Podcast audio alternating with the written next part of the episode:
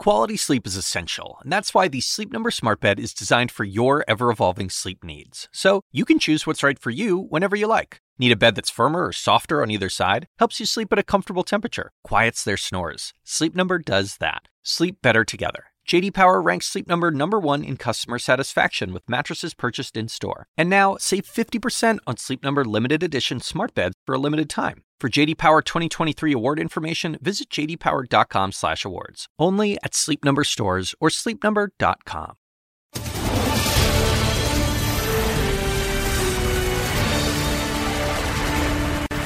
Welcome back. Let's turn to another critically important issue, Senator Secretary, the issue of energy and the environment. Secretary Clinton. Senator Sanders has said you are in the pocket of the fossil fuel industry. You say you're sick and tired of him lying about your record. What are his lies? well, let me start by saying we need to talk about this issue, and we should talk about it in terms of the extraordinary threats that climate change pose to our country and our world. And that's why, for the last many years, both in the Senate and as Secretary of State, it's been a big part of my uh, commitment to see what could be done.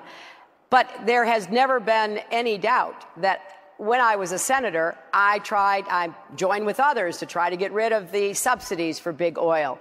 And I have proposed that again because that's what I think needs to be done as we transition from fossil fuels uh, to clean energy.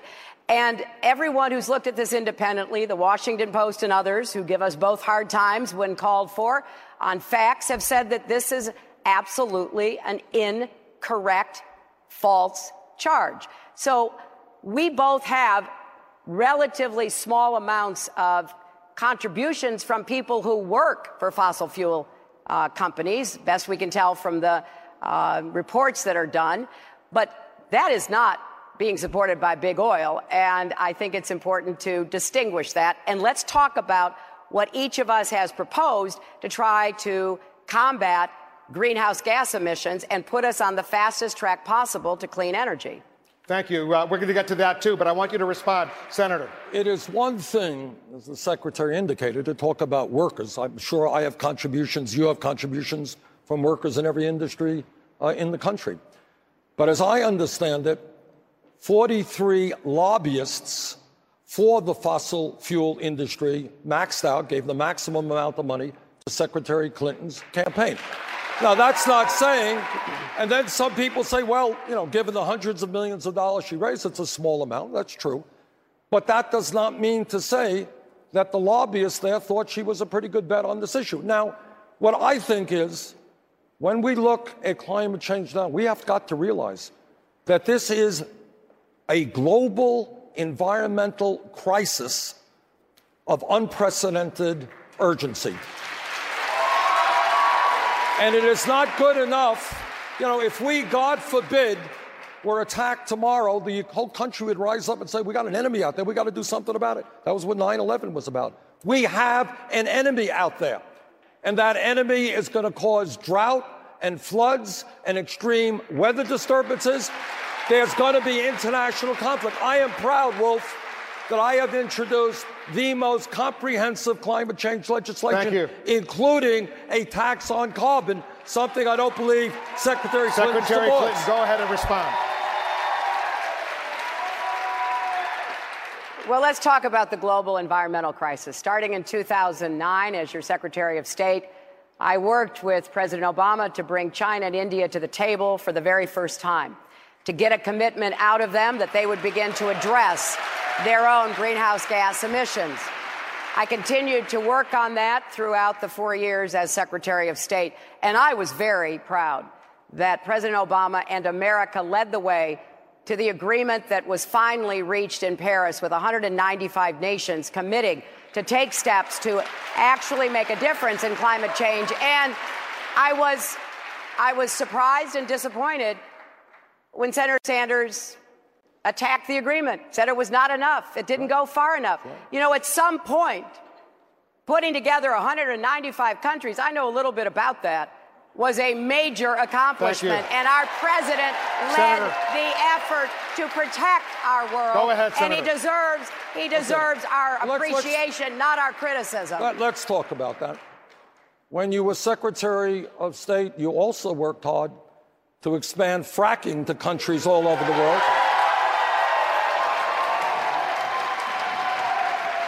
But the issue here, of course, the agreement is a step forward, but you know agreements and I know agreements. There's a lot of paper there. We've got to get beyond paper right now. We have got to lead the world in transforming our energy system, not tomorrow, but yesterday.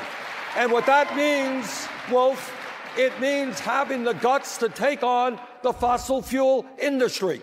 Now, I am on board. Legislation says, you know what? We ain't going to excavate for fossil fuel on public land. That's not Secretary Thank Clinton's Senator. position.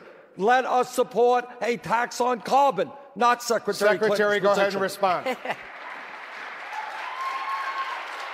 Well, I, I, I'm a little bewildered about how to respond when you have an agreement which gives you the framework to actually take the action that would have only come about because under the Obama administration, in the face of implacable hostility from the Republicans in Congress, President Obama moved forward on gas mileage. He moved forward on the Clean Power Plan.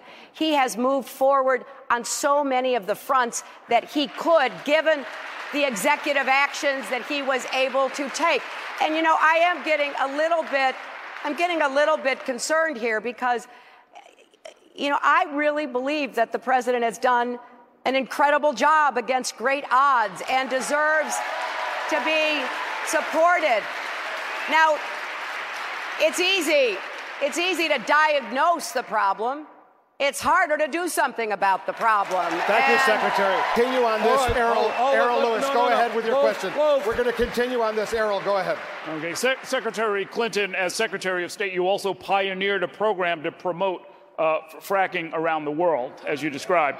Fracking, of course, a way of extracting natural gas. Now, as a candidate for president, you say that by the time you're done with all your rules and regulations, fracking will be restricted in many places around the country. Why have you changed your view on fracking? No, I, well, I, I- I don't think I've changed my view on what we need to do to go from where we are, where the world is heavily dependent on coal and oil, but principally coal, to where we need to be, which is clean, renewable energy. And one of the bridge fuels is natural gas.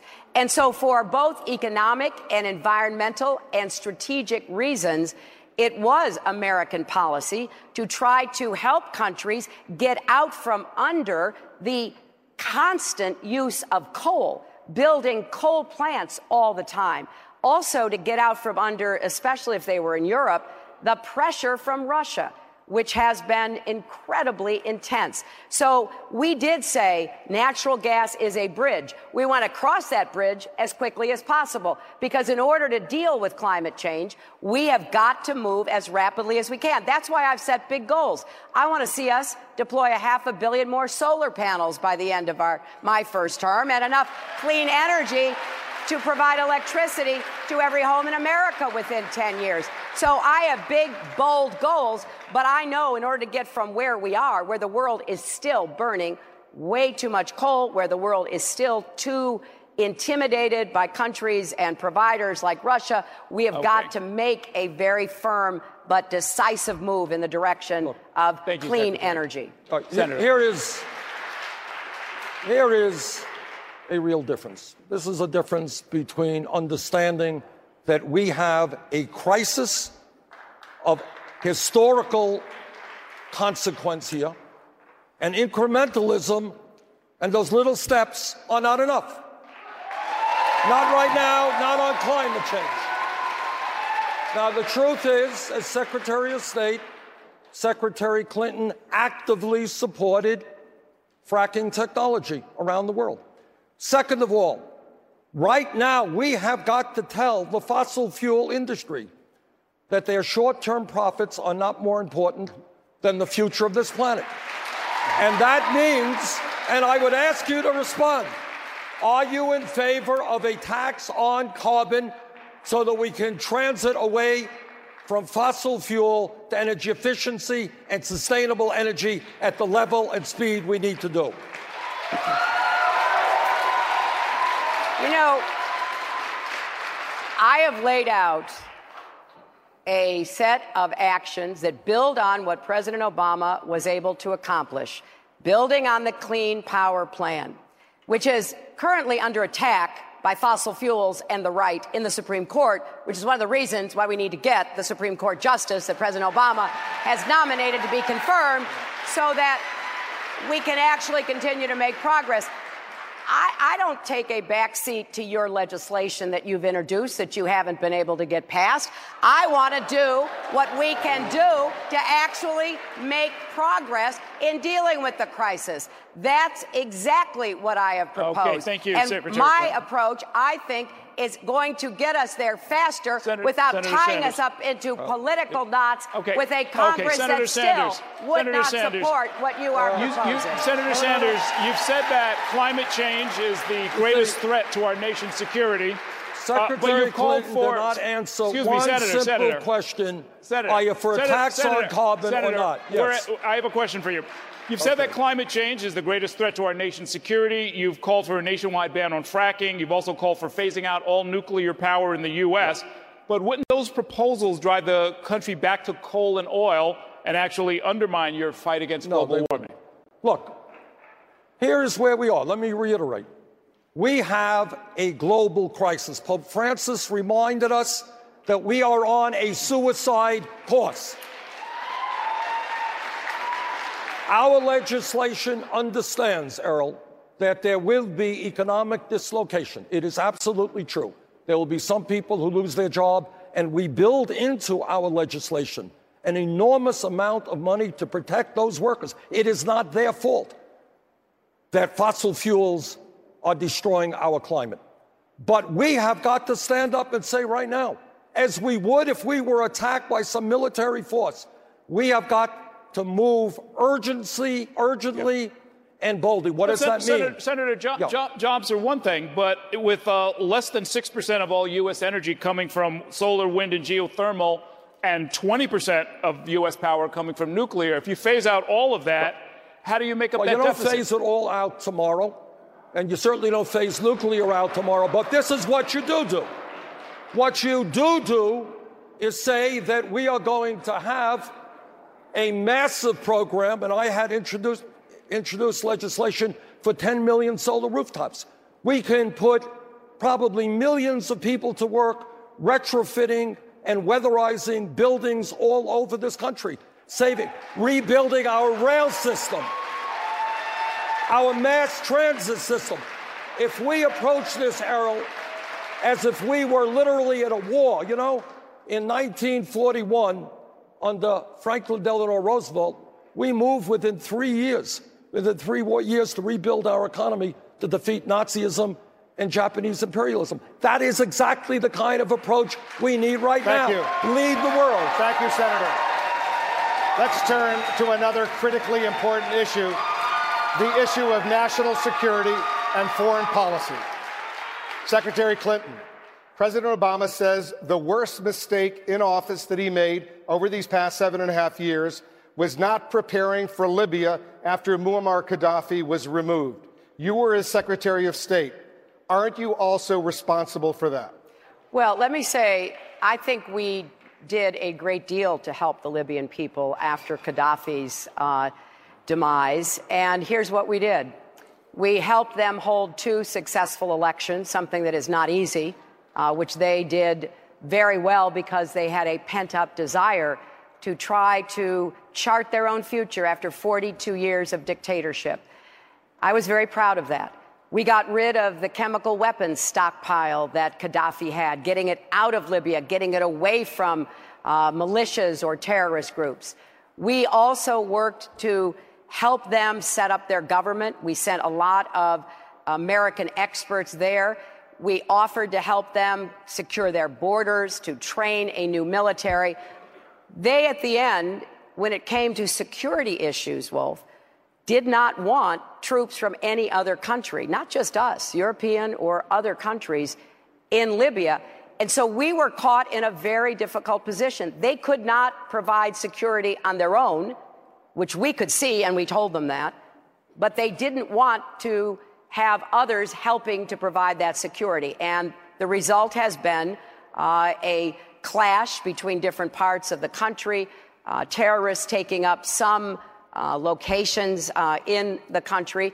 And we can't walk away from that. We need to be working with European and Arab partners, with the United Nations, in order to continue to try to support them. The Libyan people deserve a chance at democracy and self government. And I, as president, will keep trying to give that. Senator, go ahead. According to the New York Times, for President Obama, this was a pretty tough call. It's like a 51 49 call. Do you overthrow Gaddafi, who, of course, was a horrific dictator? What the New York Times told us it was Secretary Clinton who led the effort for that regime change. And this is the same type of mentality that supported the war in Iraq. Look, Gaddafi, Saddam Hussein are brutal, brutal, murdering thugs. No debate about that. But what we have got to do, and what the president was saying, is we didn't think thoroughly about what happens the day after you get rid of these dictators. Regime change often has unintended consequences. In Iraq and in Libya right now, where ISIS has a very dangerous foothold. And I think if you study the whole history yes. of American involvement in regime change, you see that quite often. Secretary, we're going to let you respond. Yes, well, I, I, I, I would just point out that there was a vote in the Senate as to whether or not the United States should support the efforts by the Libyan people to protect themselves against the uh, threats, the genocidal threats coming from Gaddafi, and whether we should go to the United Nations to seek Security Council support. Senator Sanders voted for that. And that's exactly what we did. No. We went to the United Nations. Yes, he, yes, he did. We went to the United Nations Security Council. We got support from the Security Council. And we then supported the efforts of our European and Arab allies and partners. This was a request made to our government by the Europeans and by the Arabs because of their great fear of what chaos in Syria would do to them. And if you want to know what chaos does, not just to the people inside, but the people on the borders, look at Syria. Nobody stood up to Assad and removed him. And we have had a far greater disaster in Syria than we are currently Sen- dealing with right now. Senator, go ahead. Secretary Clinton made this charge in previous debates, and just repeating it doesn't make it true.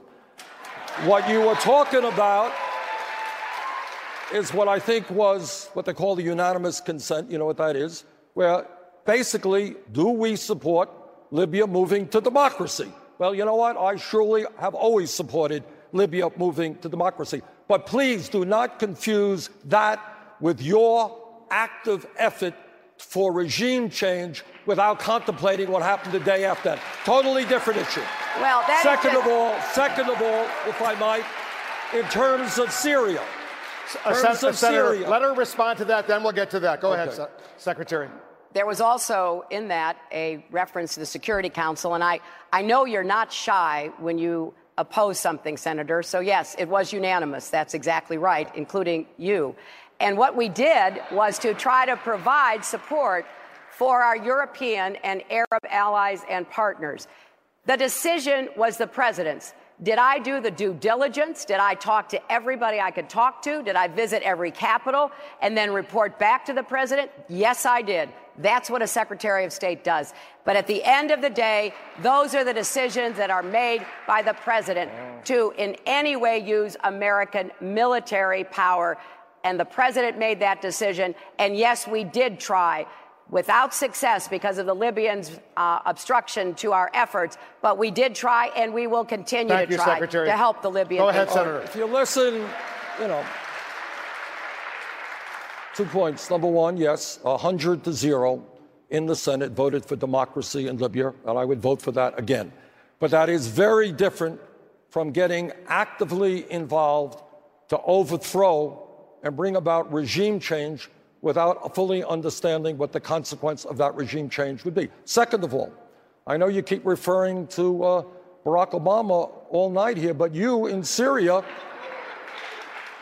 you in Syria uh, talked about a no fly zone, which the president certainly does not support, nor do I support, because A, it will cost an enormous sums of money. Second of all, it runs the risk of getting us sucked into perpetual warfare in that region. Thirdly, when we talk about Syria right now, no debate, like Gaddafi, like Saddam Hussein, Assad is another brutal, murdering dictator. But Thank right you, now, our fight is to destroy ISIS first and to get rid of Assad second. Well, I, I think I think Senator Sanders, uh, Senator Sanders has just reinforced my point. Yes, when I was Secretary of State, I did urge, along with the Department of Defense and the CIA, that we seek out, vet, and train and arm Syrian opposition figures so that they could defend themselves against Assad. The president said no. Now, that's how it works. People who work for the president make recommendations, and then the president makes the decision. So I think it's only fair to look at right. where we are in Syria today. And yes, I do still support a no fly zone because I think we need to put in safe havens for those poor Syrians who are fleeing both Assad and ISIS Let's stay and on have national someplace security. that Stand they by. can be safe. Staying on, on national security, Dana Bash has a question. Senator Sanders, in 1997, you said this about NATO. You said, quote, it is not the time to continue wasting tens of billions of dollars helping to defend Europe, let alone assuming more than our share of any costs associated with expanding NATO. Do you still feel that way? Well, what I believe, uh, if my memory is correct here, we spend about 75% uh, of the entire cost of um, the uh, military uh, aspect of NATO. Uh, given the fact that France has a very good healthcare system and free public education, uh, college education for their people, uh, the UK uh, has a good national health service. Uh, and they also provide fairly reasonable higher education. You know what? Yeah, I do believe that the countries of Europe should pick up more of the burden for their defense. Yes, I do. And just following up, Senator Sanders, Donald Trump also argues that NATO is unfair economically to the U.S. because America pays a disproportionate share. So, how is what you say about NATO and your proposal different than his? Well, you got to ask. You got to ask Trump. All I can tell you Well, is with a huge deficit, with 47 million people living in poverty, with our inner cities collapsing, yeah, I do think countries like Germany and UK and France and European countries whose economy, or at least its standard of living and healthcare and education, they're doing pretty well. So I would not be embarrassed as President of the United States to say to our European allies, you know what? The United States of America cannot just support your economies. You got to put up your own fair share of the defense burden. Nothing wrong with that. Secretary Clinton. I support our continuing uh, involvement in NATO, and it is important to ask for our NATO allies to pay more of the uh, cost. Uh, there is a requirement that they should be doing so, and I uh, believe that uh, needs to be enforced. But there's a larger question here. NATO has been the most successful military alliance in probably human history. It has bound together across the Atlantic uh, countries uh, have, that are democracies, that have many of the same values and interests.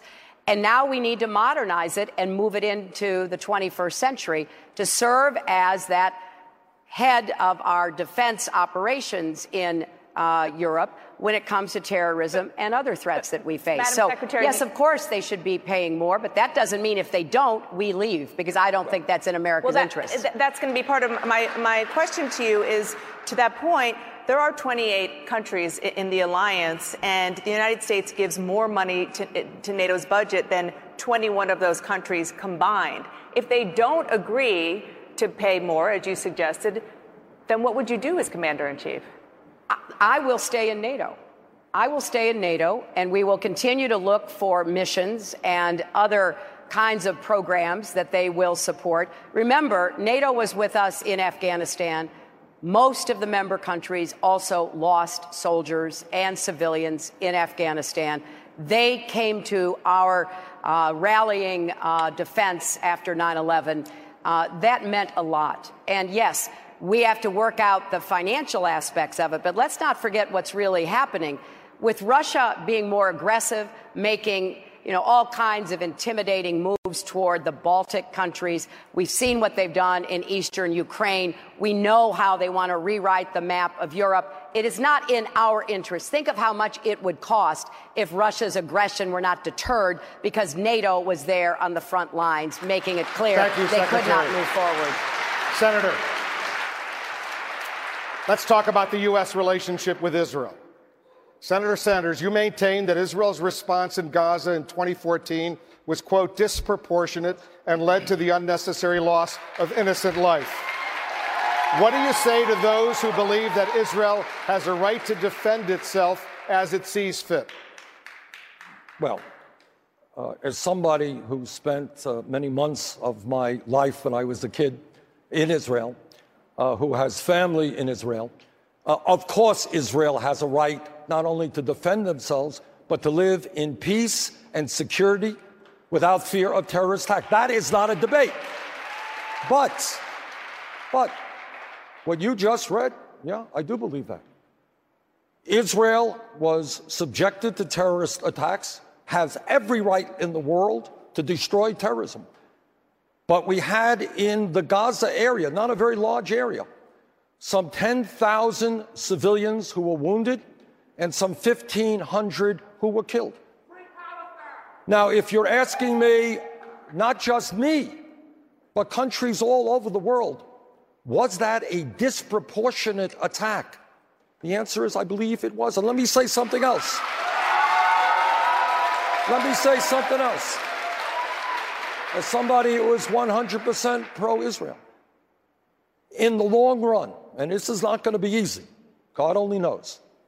But in the long run, if we are ever going to be, bring peace to that region which has seen so much hatred and so much war, we are going to have to treat the Palestinian people with respect and dignity.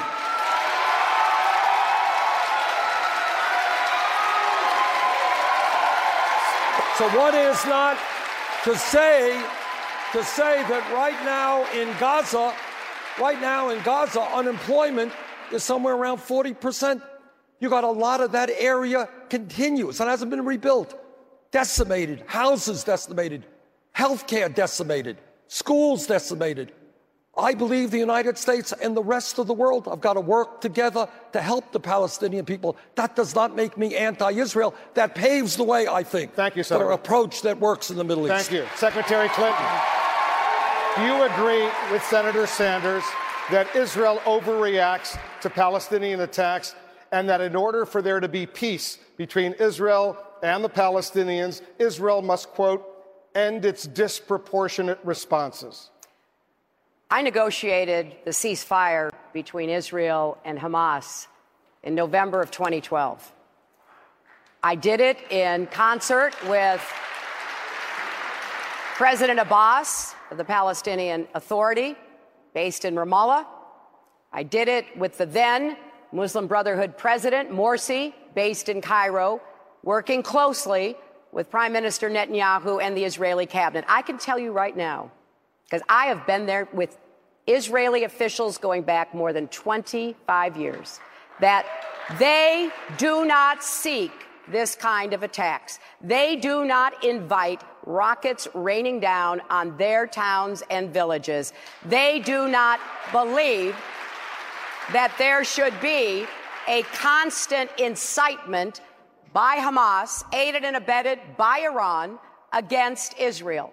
And so when it came time, after they had taken the incoming rockets, taken the assaults and ambushes on their soldiers, and they called and told me I was in Cambodia that they were getting ready to have to invade Gaza again because they couldn't find anybody to talk to to tell them to stop it. They, I, I flew all night. I got there. I negotiated that. So I don't know how you run a country when you are under constant threat, terrorist attack, rockets coming at you. You have a right to defend yourself. That does not mean, that does not mean that you don't take appropriate precautions. And I understand that there's always second guessing anytime there is a war. It also does not mean that we should not continue to do everything we can to try to reach a two state solution, which would give the Palestinians the rights, okay. and just let me finish, the rights and the autonomy that they deserve. And let me say this if Yasser Arafat had agreed with my husband at Camp David in the late 1990s to the offer that Prime Minister Barak put on the table, we would have had a Palestinian Thank state you. Senator, for 15 ahead. years already. Go ahead, Senator. I don't think that anybody would suggest that Israel invites or welcomes missiles uh, flying into their country. That is not the issue. And you evaded the answer. You evaded the question. The question is not does Israel have a right to respond, not does Israel have a right to go after terrorists and destroy terrorism. That's not the debate. Was their response disproportionate? I believe that it was. You have not answered that. Well, I will be. I will certainly be willing to answer it. I think I did answer it by saying that, of course, there have to be precautions taken, but even the most independent analyst will say the way that Hamas places its its weapons, the way that it often has its fighters in civilian garb, it is it is terrible. I'm not saying it's anything other than terrible, but it would be great. Remember, Israel left Gaza. They took out all the Israelis. They turned the keys over to the Palestinian people. And what happened? Hamas took over Gaza. So instead of having a thriving economy with the kind of opportunities that the children of the Palestinians deserve, we have a terrorist haven that is getting more and more rockets shipped Thank in you, from Secretary. Iran and elsewhere. Senator. I read, I read Secretary Clinton's statement speech before AIPAC. I heard virtually no discussion at all about the needs of the Palestinian people. Almost none in that speech. So here is the issue. Of course, Israel has a right to defend itself. But long term, there will never be peace in that region unless the United States plays a role, an even handed role, trying to bring people together and recognizing the serious problems that exist among the Palestinian people. That is what I believe the world wants us to do, and that's the kind of leadership that we have got to exercise. Well, if I, I want to add, you know, again, describing the problem is a lot easier than trying to solve it. And I have been involved, both as First Lady with my husband's efforts as a senator supporting the efforts that even the Bush administration was undertaking, and as Secretary of State for President Obama. I'm the person who held the last three meetings between the President of the Palestinian Authority and the Prime Minister of Israel. There were only four of us in the room Netanyahu, Abbas, George Mitchell, and me. Three long meetings and I was absolutely focused on what was fair and right for the Palestinians. I was absolutely focused on what we needed to do to make sure that the Palestinian people had the right to self government. Thank you. And I believe that as president, I will be able to continue to make progress and get an agreement that will be fair both to the Israelis and the Palestinians final word, without Senator. Go ever, ahead. ever undermining Israel's time, security. There comes a time, there comes a time when, if we pursue justice and peace, we are going to have to say that Netanyahu is not right all of the time. Well, Secretary. You know, I, I, I, uh, I have spoken about and written at some length the very candid conversations I've had with him and other Israeli leaders. Nobody is saying that any individual leader is always right. But it is a difficult position. If you are, from whatever perspective, trying to seek peace, trying to create the conditions for peace, when there is a terrorist group embedded in Gaza that does not want to see you exist. That but, is a very Senator, difficult you, challenge. You gave a major speech to AIPAC, which obviously deals with the Middle East crisis, and you barely mentioned the Palestinians. And I think, again, it is a complicated issue. And God knows for decades, presidents, including President Clinton and others, Jimmy Carter and others, have tried to do the right thing. All that I am saying is we cannot continue to be one sided. There are two sides to the Thank issue. Thank you, Senator. Thank you, Secretary. We have to take another quick, quick break for much more on the CNN Democratic presidential debate live from Brooklyn, New York. That is coming up right after this.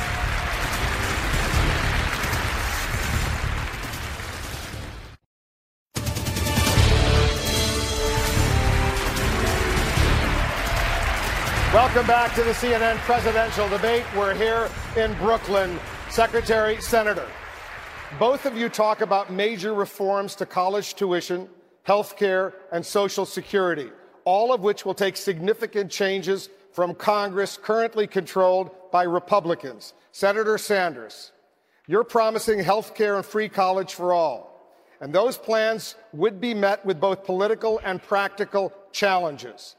The nonpartisan Committee for Responsible Federal Budget says your initiatives would cost up to $28 trillion, and even after massive tax increases, that uh, would add as much as $15 trillion to the national debt. How is this fiscally responsible? Well, first of all, I disagree with that study. There are many economists who come up with very, very different numbers. For example, we are the only country, major country on earth, that does not guarantee health care to all people.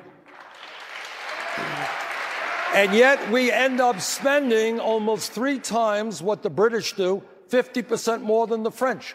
My proposal, a Medicare for all single payer program, will save will save middle class families many thousands of dollars a year in their health care costs. Public colleges and universities tuition free? Damn right. That is exactly what we should be doing. And I pay for that. I pay for that by telling Wall Street that, yeah, we are going to have a tax on Wall Street speculation, which will bring in more than enough money to provide free tuition at public colleges and universities and lower the outrageous level of student debt. Wolf, we have seen in the last 30 years a massive transfer of wealth from the middle class to the top one tenth of 1%. The establishment does not like this idea, but yes, I am determined to transfer that money back to the working families of this country. Thank you, Senator. Secretary, go ahead and respond. Well, again, again, I, um, I absolutely agree with the diagnosis. The diagnosis that we've got to do much more to finish the work of getting universal health care coverage, something that I've worked on for 25 years. Before there was something called Obamacare, there was something called Hillary Care, and we're now at 90% of coverage. I'm going to get us to 100%. And with respect to college, I think we have to make college affordable. We are pricing out middle class, working, and poor families. There's no doubt about that. But I do think when you make proposals and you're running for president, you should be held accountable for whether or not the numbers add up and whether or not the plans are actually going to work. And just very, very briefly on health care, most of the people who have analyzed what Senator Sanders put out, remember, he had a plan for about, I don't know, 18, 20 years. He changed in the middle of this campaign. He put out another plan. People have been analyzing the new plan. And there is no doubt by those who have analyzed it, progressive economists, health economists, and the like, that it would pose an incredible burden, not just on the budget, but on individuals. In fact, the Washington Post called it a train wreck for the poor. A working woman on Medicaid who already has health insurance would be expected to pay about $2,300. The same for free college. The free college offer, you know, my late father said if somebody promises you something for free, read the fine print. You read the Thank fine you, print, Secretary. and here's what it says. The fine print says this that it will the federal government will cover two thirds All of the right. cost and require the states, even those led by Senator, Republican ahead. Thank you. governors, to Uh, you know what carry Secretary out with Clinton the remaining one third of the please. We are not a country that has the courage to stand up to big money and do what has to be done for the working families of this country.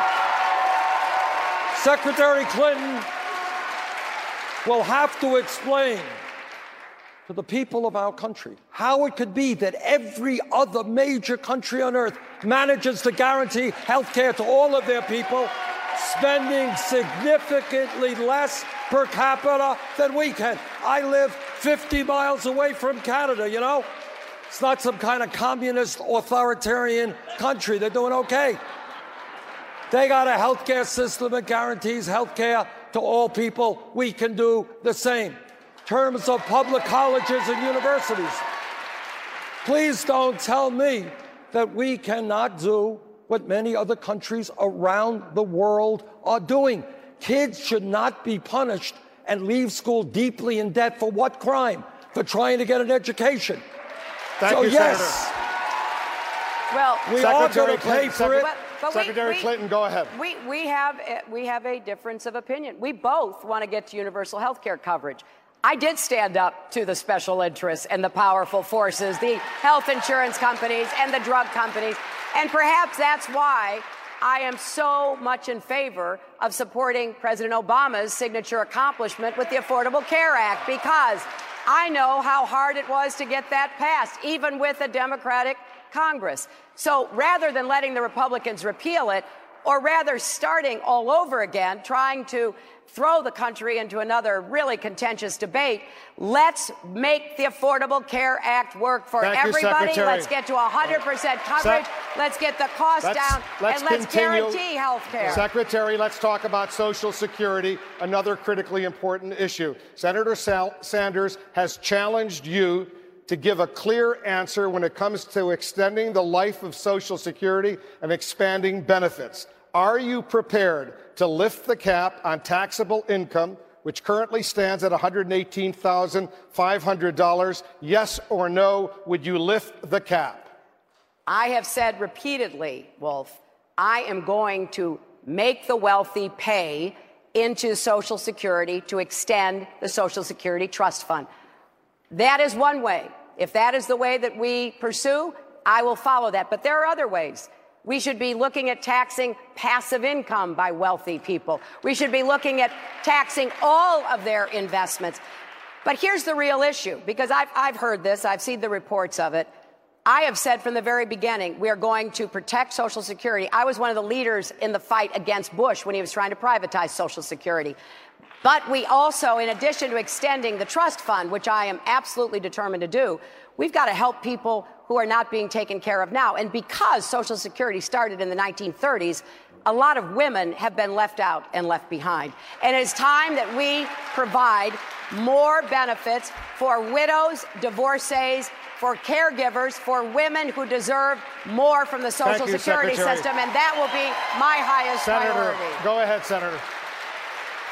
Interesting comment, but you didn't answer the question. I did, if that's no, the you way didn't. Yes, My I did. Can I? An- I did may answer I, the please. Well, Can don't, I, don't I think put I have words into my Wolf. mouth and say Do I not? something that's not Go ahead, accurate. Senator. All right. Essentially, what you described is my legislation, which includes passive income. Now, we've got, here is the issue. Your answer has been the same year after year. In fact, the idea that I'm bringing forth, I have to admit it, you know, it wasn't my idea. It was Barack Obama's idea in 2008. Exact same idea. He called for lifting the cap, which is now higher, it's at 118, and starting at 250 and going on up. If you do that, you're going to extend the life of Social Security for 58 years. You will significantly expand benefits by 1,300 bucks a year for seniors and disabled vets under $16,000 a year. What's wrong with that? Are you prepared to support it? I have supported it. You know, we are in vigorous agreement here, Senator. I su- think it's important to point out that, you know, we're, we're, we're having a discussion about the best way to raise money from wealthy people to extend the Social Security Trust Fund. Think about what the other side wants to do. They're calling Social Security a Ponzi scheme.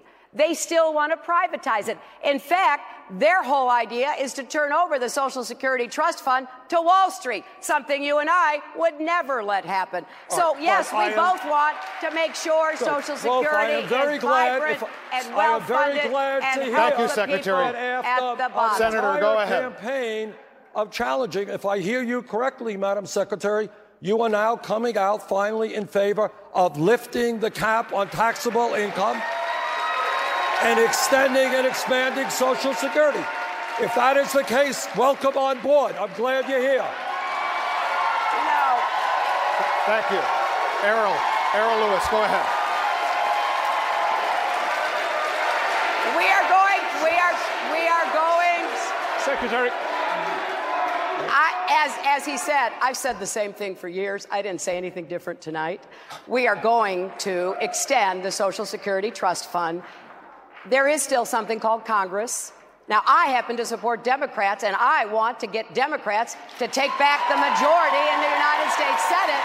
So a lot of a lot of what we're talking about can actually be right, implemented when I am president. Secretary.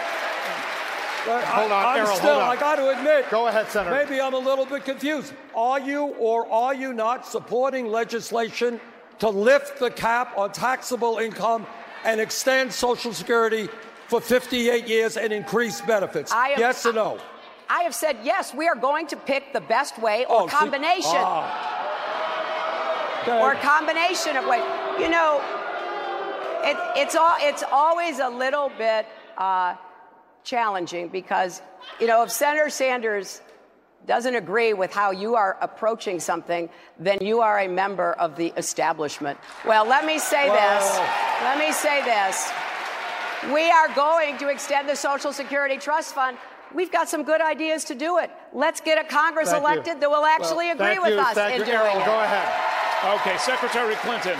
I've got a question for you from uh, a reader of the New York Daily yes, News. Yes, Secretary Senator, Clinton, please. you are a member this is a reader. This is a reader of the Daily that. News who sent us uh, a question for you. Just a second, Senator. Uh, Hannah Green wants to know your position, Secretary Clinton, regarding President Obama's nomination of Merrick Garland to the Supreme Court.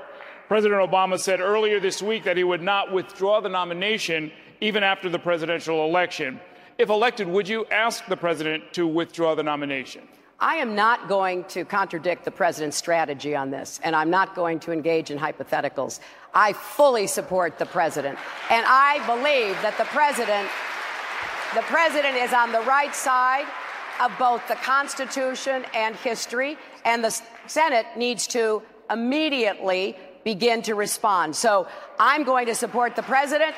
When I am president, I will take stock of where we are and move from there. Senator Sanders. Well, there's no question. I mean, it really is an outrage. And it just continues the seven and a half years of unbelievable obstructionism we have seen from these right wing Republicans. I mean, a third grader in America understands the President of the United States has the right to nominate individuals to the U.S. Supreme Court. Apparently, everybody understands that except the Republicans. So, Senator, Senator Sanders, would you would but, you ask him to withdraw the nomination? Yeah, but here's the point, and obviously, I will strongly support that nomination as a member of the Senate. But if elected president, I would ask the president to withdraw that nomination because I think, I think this.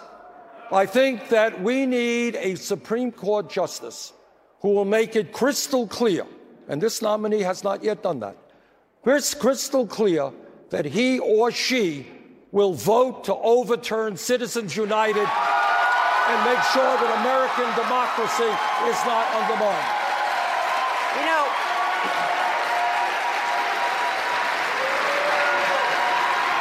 there is no doubt that the only people that I would ever appoint to the Supreme Court are people who believe that Roe v. Wade is settled law and Citizens United needs to be overturned. And I want to say something about this since we're talking about the Supreme Court and what's at stake.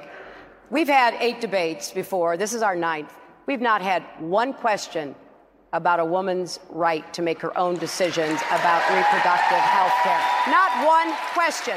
And in the meantime, we have states, governors, doing everything they can to restrict women's rights. We have a presidential candidate by the name of Donald Trump saying that women should be punished, and we are never asked about this. And to be complete in my concern, Senator Sanders said, with respect to Trump, it was a distraction. I don't think it's a distraction. It goes to the heart of who we are as women, our rights, our autonomy, our ability to make our own decisions. And we need to be talking about that and defending Planned Parenthood from these Senator outrageous Sanders, attacks. Your response. me- Your response.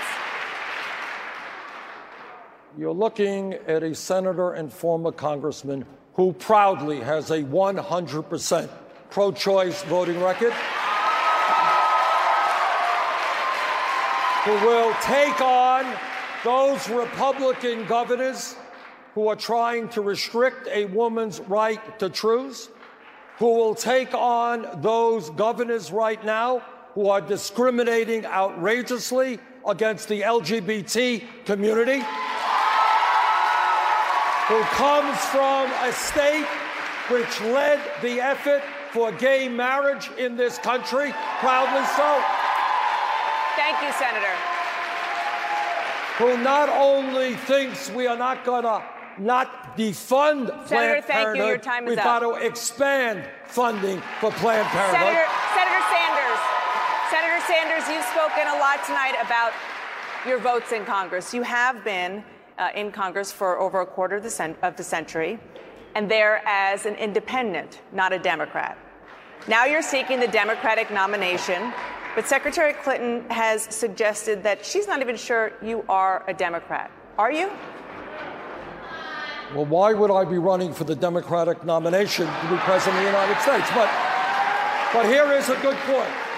You know, in virtually all of the general election matchup polls between Trump and Secretary Clinton and Trump and Bernie Sanders, in almost all of those polls, I do better than Secretary Clinton. Both in the CNN poll, I was 20 points ahead of Trump. I think Secretary Clinton was 12 points. And you know why? Because, in fact, a whole lot of people, this may be a shock to the Secretary, but there are a whole lot of independents in this country. Senator Sanders. And we are not going to win the White House based on just long term Democratic votes. We have got to reach out to independents, and I think I am well qualified to do that. Senator I am in this race. As a Democrat, I have raised millions of dollars for my colleagues in the United States Senate to help them get elected. I will do everything that I can to open the Democratic Party to the young people Senator- who are flocking into our campaigns. Senator Sanders, on that very subject, on that very subject, Senator uh, Secretary Clinton mentioned electing a Democratic Congress several times. She says that she raised $15 million for the Democratic Party in the first three months of this year. You don't appear to have raised any money for the party. So, yesterday you did announce that you would help three members of Congress who have endorsed you. But why aren't you doing more now to help the party you say you want to lead? The truth is, and you can speak, speak to my colleagues, we have raised millions of dollars for the DSCC. I have written letters that have raised just a, may, if I may use the word, huge amount of money. So that's just not accurate. But I will also say, and this is important, and maybe the secretary disagrees with me, but I am proud that millions of young people who previously were not involved in the political process are now coming into it. And I do believe, I do believe that we have got to open the door of the Democratic Party to those people.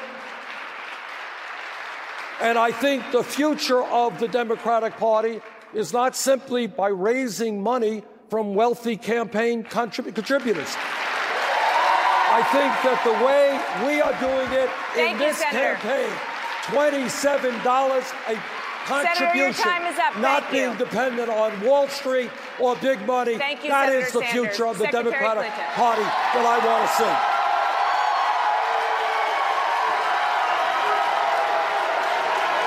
Well, let us uh, let us talk. Let us talk about. Let, us talk about where we are in this race. I have gotten more votes than anybody running, 9.6 million at the last count. That is that is 2.3 million, 2.3 million more than Senator Sanders. And it is 1.4 million more than Donald Trump. And um, I think you have to look at the facts. And the facts are that I'm putting together a very broad based, inclusive coalition from the South to the North, from the East to the West, with African Americans, Latinos, women, union households, working people. And I am very proud of the campaign we are running. It is a campaign that will not only capture the Democratic nomination, but a campaign that will defeat whoever the Republicans end up nominating. Thank you, Madam Secretary. Senator Sanders. Now, I want to say, Senator Sanders. I also want to say that I do, I do think it is absolutely critical and incredible that we have so many young people involved in the political process. I applaud all of those who are applauding you, Senator Sanders. We're happy that they are supporting you, that they are passionately committed to you and to the issues.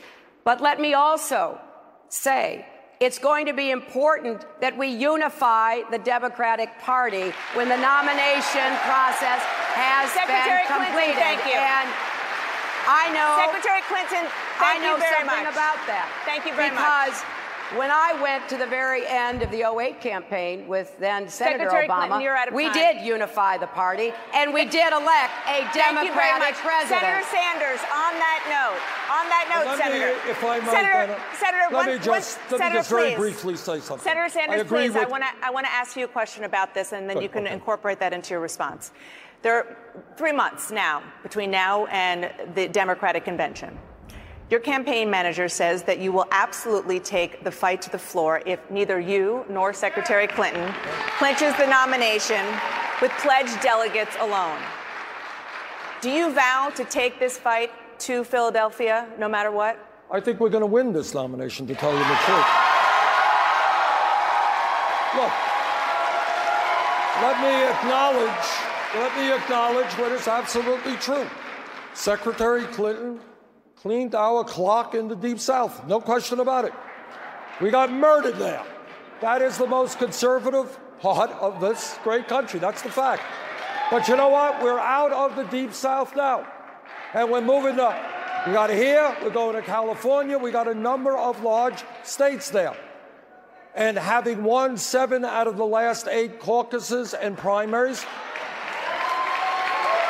having a level of excitement and energy among working people and low income people, doing better against Donald Trump and the other Republicans in poll after poll than Secretary Clinton is, yeah, I believe that we're going to win this nomination, and I believe we're going to obliterate Donald Trump or whoever the Republican candidate is. Now, let me say this. Secretary Clinton, go ahead. I, um, I think it's, um, I think it's important for people out there watching this tonight to know that I also have a considerable lead in pledged delegates.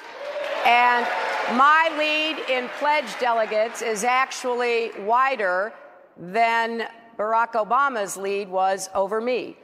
And in addition to winning states in the Deep South, we won Florida, Texas, Arizona, Massachusetts, Ohio, Illinois, North Carolina, Missouri.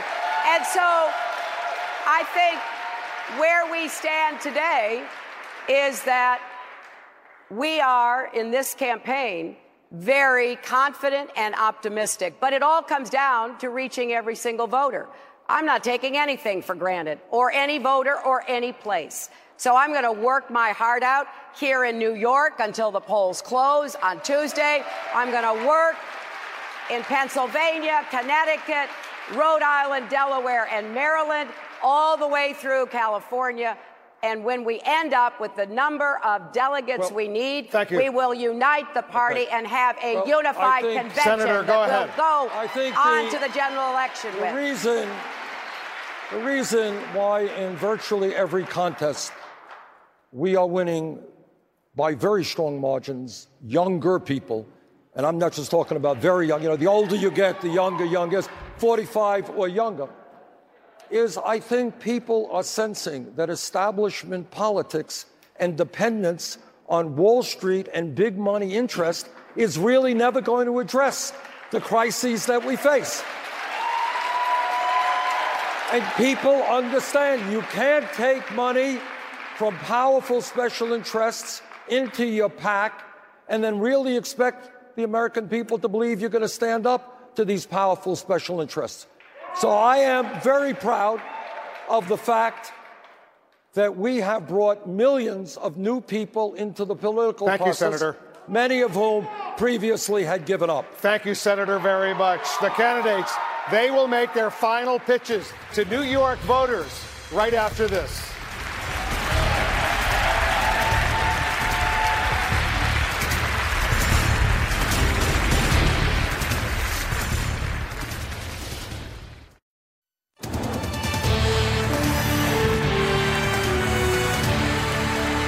Welcome back to the CNN presidential debate. It's time for the candidates' closing statements. Uh, each candidate will have two minutes. Senator Sanders, you're first. I grew up in Brooklyn, New York, the son of an immigrant who came to this country from Poland the age of 17 without a nickel in his pocket, never made a whole lot of money, but was a very proud American because this country gave him and my mom the opportunity to send their kids to college.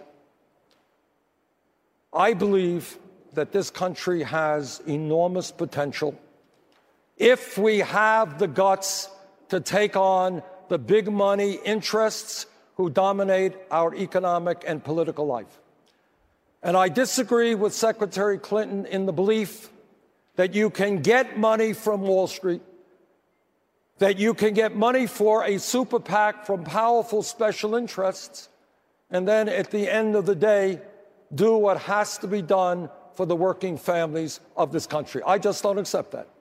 What I believe is that this country, if we stand together and not let the Trumps of the world divide us up, can guarantee health care to all people as a right, can have paid family and medical leave, can make public colleges and universities tuition free, can lead the world in transforming our energy system and combating climate change, can break up the large financial institutions, can demand that the wealthiest people in this country start paying their fair share of taxes. And we can do that when millions of people stand up, fight back, and create a government that works for all of us, not just the 1%. That is what the political revolution is about. That is what this campaign is about. And with your help, we're going to win here in New York. Thank you. Thank you. Secretary Clinton.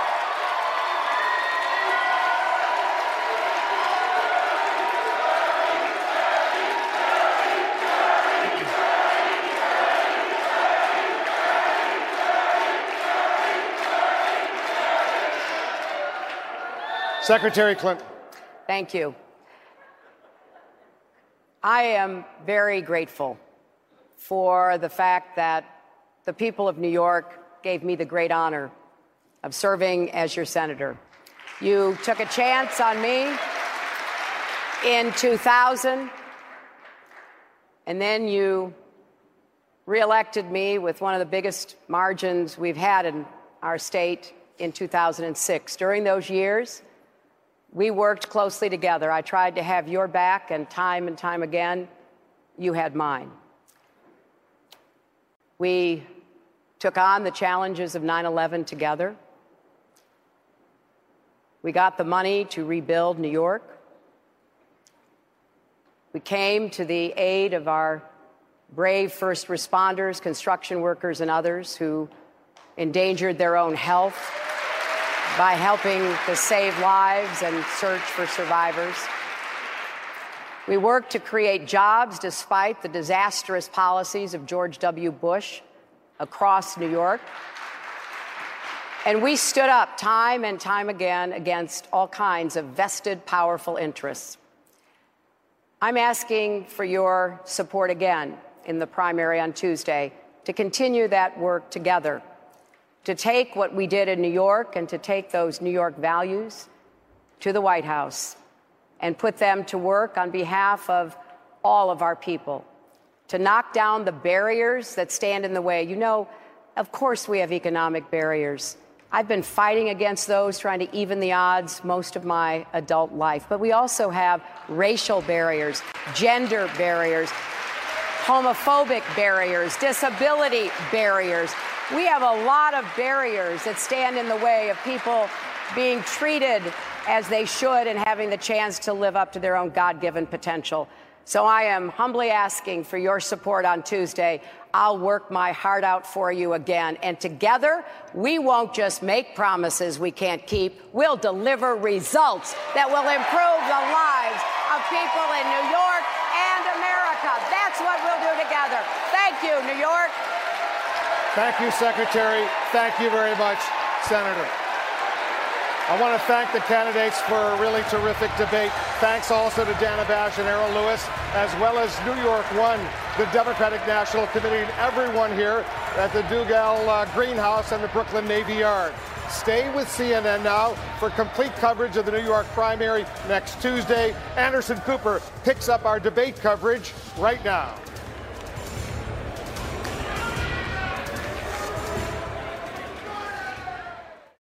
When you work, you work next level. When you play, you play next level. And when it's time to sleep, Sleep Number smart beds are designed to embrace your uniqueness, providing you with high-quality sleep every night.